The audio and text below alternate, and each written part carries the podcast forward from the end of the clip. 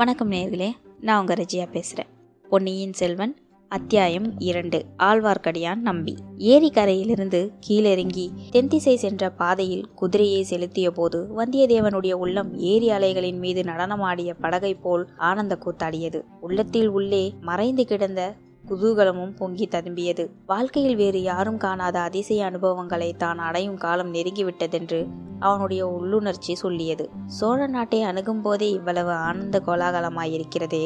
கொள்ளிடத்தை தாண்டி விட்ட பின்னர் அந்த சோழ நாட்டின் நீர்வளமும் நிழவளமும் எப்படி இருக்கும்? அந்நாட்டில் வாழும் மக்களும் மங்கையரும் எப்படி இருப்பார்கள்? எத்தனை நதிகள் எத்தனை குளங்கள் எத்தனை தெளிநீர் ஓடைகள் கவிகளிலும் காவியங்களிலும் பாடப்பெற்ற பொன்னி நதியின் காட்சி எப்படி இருக்கும்? அதன் கரைகளிலே பூத்து குழுங்கும் புன்னை மரங்களும் கொன்னை மரங்களும் கடம்ப மரங்களும் எத்தகைய மனோகரமான காட்சியாயிருக்குமோ தெரியவில்லையே. நீரோடைகளில் குவளைகளும் குமுதங்களும் கண்காட்டி அழைப்பதும் செந்தாமரைகள் முகம் அழந்து வரவேற்பதும் எத்தகைய இணைய காட்சியாயிருக்கும்? காவேரியின் இரு கரைகளிலும் சிவபக்தி செல்வர்களாகிய சோழ பரம்பரையினர் இடிப்பித்துள்ள அற்புத வேலைப்பாடு அமைந்த ஆலயங்கள் எவ்வளவு அழகாயிருக்கும்? ஆஹா பழையாறை நகர். சோழ மன்னர்களின் தலைநகர். பூம்புகாரையும் உறையூரையும் சிறிய குக்கிராமங்களாக செய்துவிட்ட பழையாறை. அந்நகரில் உள்ள மாட மாளிகைகளும் கூட கோபுரங்களும் படை வீடுகளும் கடை வீதிகளும் சிவாலய கற்றளிகளும் திருமாலுக்குரிய விண்ணகரங்களும் எப்படி இருக்கும்? அந்த ஆலயங்களின் இசை வல்லவர்கள் இனிய குரலில் தேவார பாடல்களையும் திருவாய்மொழி பாசுரங்களையும் பாடக் கேட்டோர் பரவசமடைவார்கள் என்று வந்தியத்தேவன் கேள்வியுற்றிருந்தான். அவற்றையெல்லாம் கேட்கும் பேரு தனக்கு விரைவில் கிடைக்கப் போகிறது. இது மட்டும்தானா? சில நாளைக்கு முன்பு வரையில் தான் கனவிலும் கருதாத சில பேறுகளும் கிட்ட போகின்றன. வீரத்தில் வேலனையும் அழகில் மன்மதனையும் நிகழ்ந்த பராந்தக சுந்தர சோழ மகாராஜாவை நேருக்கு நேர் காணப்போகிறோம் அவ்வளவுதானா இல்லை. அவருடைய செல்வ புதல்வி ஒப்புயர்வில்லாத நாரிமணி குந்தவை பிராட்டியையும் காணப்போகிறோம். ஆனால் வழியில் தடை எதுவும் நேராமல் இருக்க வேண்டுமே? எந்த தடை நேர்ந்தால்தான் என்ன? கையிலே வேல் இருக்கிறது இடையில் தொங்கிய உரையில் வால் இருக்கிறது மார்பிலே கவசம் இருக்கிறது நெஞ்சிலே உரம் இருக்கிறது. ஆனால் மாதண்ட நாயகர் இளவரசர் ஆதித்தர் ஒரு பெரிய முட்டுக்கட்டை போட்டிருக்கிறார். ஒப்புவித்த காரியத்தை நிறைவேற்றுவதற்கு முன்பு யாரிடமும் சண்டை பிடிக்க கூடாதென்று அந்த கட்டளையை நிறைவேற்றுவதுதான் மிகவும் கடினமாயிருந்தது ஏதோ இவ்வளவு தூரம் பிரயாணம் செய்தபோது நிறைவேற்றியாகிவிட்டது. இன்னும் இரண்டு நாளைக்கு பிரயாணம் தானே சரி மிச்சம் இருக்கிறது இவ்வளவுதான். அதுவரை பொறுமையுடன் இருந்தே தீர வேணும் ஆதவன் மறைவதற்குள் கடம்பூரை அடைய வேண்டும் அப்படின்ற கருத்தோட சென்று கொண்டிருந்தான் வந்தியத்தேவன். சிறிது நேரத்திற்கெல்லாம் வீரநாராயணபுர விண்ணகர கோயிலை நெருங்கினான். அன்று ஆடி திருமஞ்சனை திருவிழாவும் சேர்ந்திருந்தபடியால் கோயிலை சுற்றியுள்ள மரத்தோப்புகளில் பெரும் ஜனக்கூட்டம் சேர்ந்திருந்தது. பலாசுலைகளும் வாழைப்பழங்களும் கரும்பு கழிகளும் பல வகை தின்பண்டங்களும் விற்பவர்கள் ஆங்காங்கே கடை வைத்திருந்தார்கள். பெண்கள் தலையில் சூடிக்கொள்ளும் மலர்களையும் தேவ பூஜைக்குரிய தாமரை மொட்டுக்கள் முதலியவற்றையும் சிலர் விற்று கொண்டிருந்தார்கள். தேங்காய் இளநீர் அகில் சந்தனம் வெற்றிலை வெல்லம் அவல் பொறி முதலியவற்றை சில கும்பல் கும்பலாக போட்டு கொண்டிருந்தார்கள். ஆங்காங்கே வேடிக்கை வினோதங்கள் நடந்து கொண்டிருந்தன. ஜோசியர்கள் ரேகை சாஸ்திரத்தில் வல்லவர்கள் குறி சொல்லுகிறவர்கள் விஷக்கடிக்கு மந்திரிப்பவர்கள் இவர்களுக்கும் அங்கே குறைவில்லை. இதையெல்லாம் பார்த்து கொண்டு சென்ற வந்தியத்தேவன் ஓரிடத்தில் ஒரு பெருங்கூட்டம் ஒன்று நின்று கொண்டிருப்பதை அந்த கூட்டத்துக்குள்ளே இருந்து யாரோ சிலர் உரத்த குரலில் வாக்குவாதம் செய்யும் சத்தமும் அங்கிருந்து வருவதை கவனித்தான். என்ன விவாதம் நடைபெறுகிறது என்பதை அறிந்து கொள்ள அவனுக்கு ஆவல் மீறிக்கொண்டு வந்தது. அந்த ஆவலை அடக்கிக் கொள்ள அவனால் முடியவில்லை.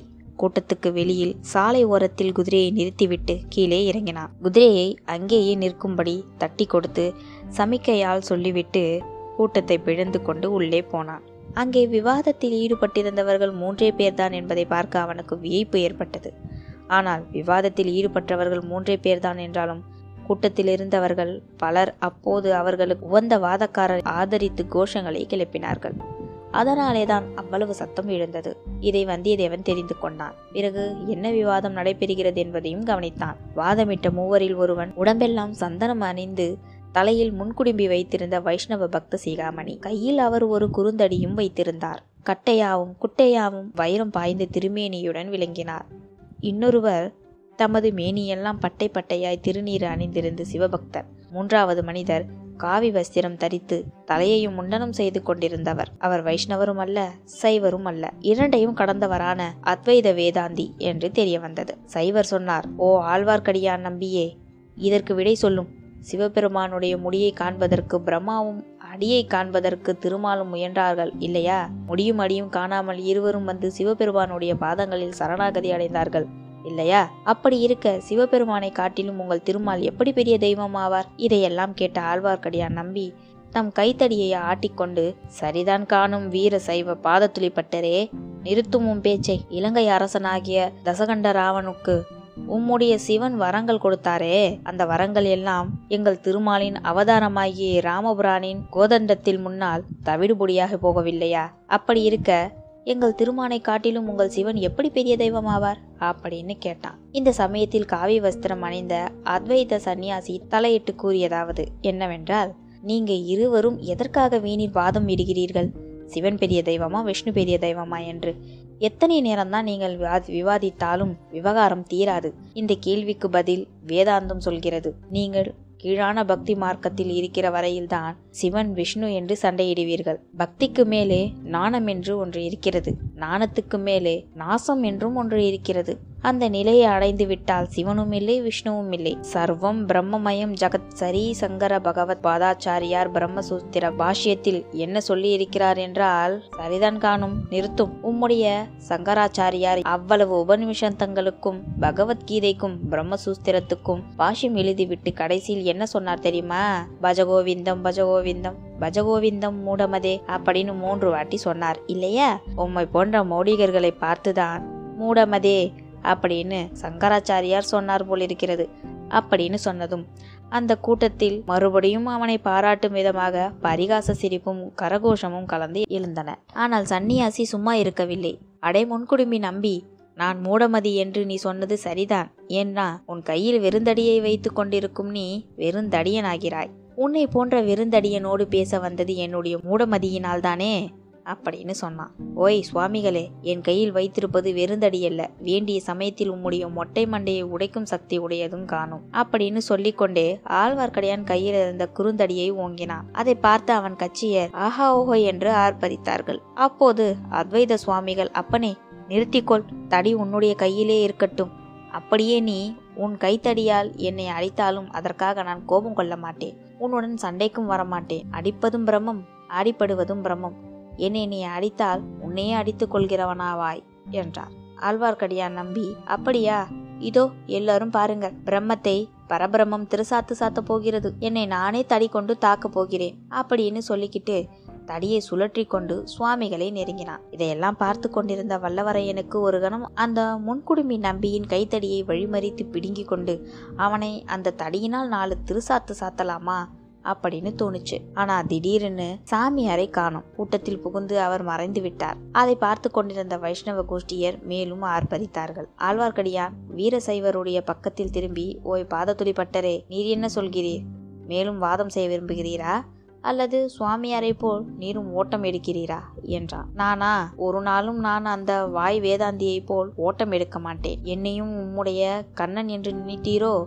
கோபியர் வீட்டில் வெண்ணெய் திருடி உண்டு மத்தால் அடிபட்டவன் தானே உம்முடைய கண்ணன்? அப்படின்னு பாதத்துளிப்பட்டர் சொல்வதற்குள் ஆழ்வார்க்கடியான் குறுக்கிட்டான். ஏன் காணும்? உம்முடைய பரமசிவன் பிட்டுக்கு மண் சுமந்து முதுகில் அடிப்பட்டதை மறந்துவிட்டீரோ? என்று கேட்டுக்கொண்டே கைத்தடியை வீசிக்கொண்டு வீரசைவர் அருகில் நெருங்கினான். ஆழ்வார்க்கடியான் நல்ல குண்டாதி குண்டன் வீரசைவராகிய பாதத்துளிப்பட்டரோ சற்று மெழிந்த மனிதர். மேற்கூறிய இருவரையும் விவாதத்தில் உற்சாகப்படுத்தி வைத்தவர்கள் தாங்களும் கை கலக்க ஆயத்தமாகி ஆரவாரம் செய்தார்கள். இந்த மூட சண்டையை தடுக்க வேண்டும் என்ற எண்ணம் வல்லவரையன் மனதில் உண்டாயிற்று. அவன் நின்ற இடத்திலிருந்து சற்று முன்னால் வந்து எதற்காக ஐயா நீங்கள் சண்டை போடுகிறீர்கள்? வேறு வேலை ஒன்றும் உங்களுக்கு இல்லையா? சண்டைக்கு திணிவு எடுத்தால் ஈழ நாட்டுக்கு போவதுதானே? அங்க பெரும் போர் நடந்து கொண்டிருக்கிறதே என்றான். நம்பி சட்டென்று அவனை திரும்பி பார்த்து இவன் யாரடா? நியாயம் சொல்ல வந்தவன்? அப்படின்னு கேட்டான். கூட்டத்தில் இருந்தவர்கள் சிலருக்கு வந்தியத்தேவனுடைய வீரத்தோற்றமும் பிடித்திருந்தது. தம்பி நீ சொல்லு. இந்த சண்டைக்காரர்களுக்கு நியாயத்தை எடுத்து சொல்லு. உனக்கு பக்கபலமாக நாங்கள் இருக்கிறோம் என்று அவர்கள் சொன்னார்கள். எனக்கு தெரிந்த நியாயத்தை நான் சொல்கிறேன் சிவபெருமானும் நாராயணமூர்த்தியும் தங்களுக்குள் சண்டை போட்டுக் கொள்வதாக எனக்கு தெரியவில்லை. அவர்கள் சிநேகமாகவும் சுமூகமாகவும் இருந்து வருகிறார்கள். அப்படி இருக்கும்போது இந்த நம்பியும் பட்டரும் எதற்காக சண்டை பிடிக்க வேண்டும்? அப்படின்னு வல்லவரையன் கூறியதை கேட்டு அந்த கூட்டத்தில் பலரும் நகைத்தார்கள். அப்போது வீரசைவ பட்டர் இந்த பிள்ளை அறிவாளியாகவே தோன்றுகிறான். ஆனால் வேடிக்கை பேச்சினால் மட்டும் விவாதம் தீர்ந்து விடுமா என்ன? சிவபெருமான் திருமாலை விட பெரிய தெய்வமா? இல்லையா? என்ற கேள்விக்கு இவன் விடை சொல்லட்டும் பார்க்கலாம் என்றார். சிவனும் பெரிய தெய்வந்தான். திருமாலும் பெரிய தெய்வந்தான் இருவரும் சமமான தெய்வங்கள். யாரை வேண்டுமானாலும் தொழுது கொள்ளுங்கள். சண்டை எதற்கு? என்றான் வல்லவரையன். அது எப்படி சொல்லலாம்?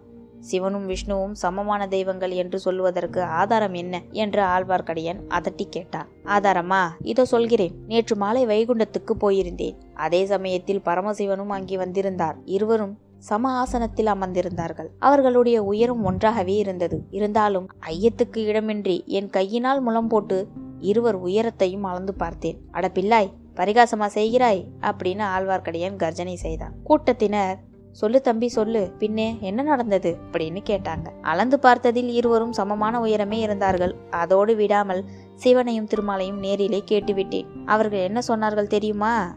அரியும் சிவனும் ஒன்று அறியாதவர் வாயிலே மண்ணு என்று சொன்னார்கள். அந்த மாதிரி சொல்லி தங்களை பற்றி சண்டை போடுகிறவர்களின் வாயில் போடுவதற்கு இந்த பிடிமண்ணையும் கொடுத்தார்கள் என்று கூறி வல்லவரையன் மூடியிருந்த தனது வழக்கையை திறந்து காட்டினார் அதற்குள்ளே ஒரு பிடி மண் இருந்தது. அதை வீசி உதறினான். கூட்டத்தில் இருந்தவர்களின் பலர் அப்போது பெரும் உற்சாகம் கொண்டு தலைக்கு தலை தரையிலிருந்து ஒரு பிடி மண் எடுத்து நம்பியின் தலையிலும் பட்டரின் தலையிலும் வீசி எறிய ஆரம்பித்தார்கள். இந்த தூராகிரக செயலை சிலர் தடுக்க முயன்றார்கள். அடே தூர்த்தர்களா நாஸ்திகர்களா? அப்படின்னு சொல்லிக்கொண்டு ஆழ்வார்க்கடியான் தன் கைத்தடியை சுற்றி கொண்டு கூட்டத்திற்குள் பிரவேசித்தான்.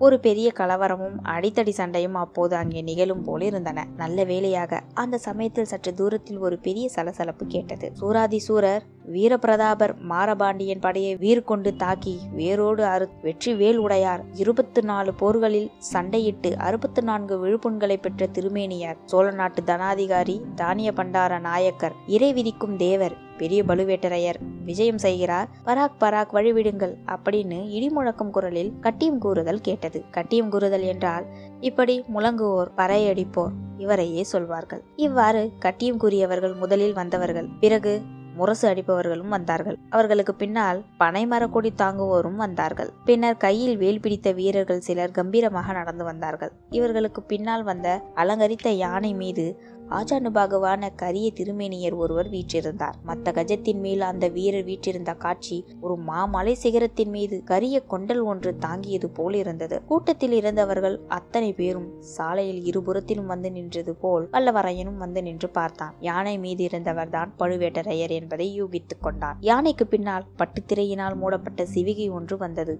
அதற்குள் இருப்பது யாரோ என்று வல்லவரையன் சிந்திப்பதற்குள்ளே செக்க சிவந்த நிறத்துடன் வளையல்களும் கங்கணங்களும் அணிந்த ஒரு கரம் சிவிகைக்குள்ளே இருந்து வெளிப்பட்டு வந்து பல்லக்கின் பட்டுத்திரையை சிறிது விளக்கியது. அப்போது மேகத்தினால் மூடப்பட்டிருந்த பூரண சந்திரன் அதன் மேகத்திரையை விலக்கியதும் பளிரென்று ஒளி வீசுவது போல் சிவிகைக்குள்ளே காந்திமயமான ஒரு பெண்ணின் முகம் தெரிந்தது. பெண் குலத்தின் அழகை கண்டு கழிக்கும் கண்கள் வல்லவரையனுக்கு உண்டு என்றாலும் அந்த பெண்ணின் முகம் பிரகாசமான பூரண சந்திரனையொத்த பெண்முகமாயிருந்தாலும் எந்த காரணத்தினாலோ வல்லவரையனுக்கு அந்த முகத்தை பார்த்ததும் உள்ளத்தில் மகிழ்ச்சி தோன்றவில்லை. இனந்தெரியாத பயமும் அருவறுப்பும் ஏற்பட்டது.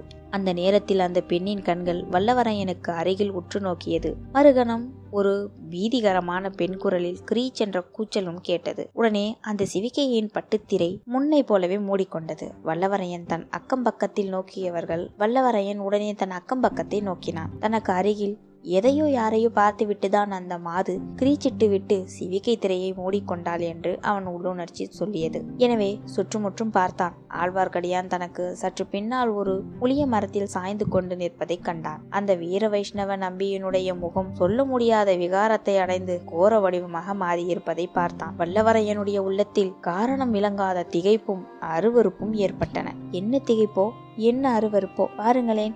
அடுத்த அத்தியாயத்திற்கு சென்று சில அறிமுக நாயகர்களையும் கேலி பேச்சுகளையும் சுவாரஸ்யமான கோயில்களையும் கதை தொடரில் பார்ப்போம். செல்வோம் அடுத்த அத்தியாயத்திற்கு. நன்றி நேயர்களே வணக்கம்.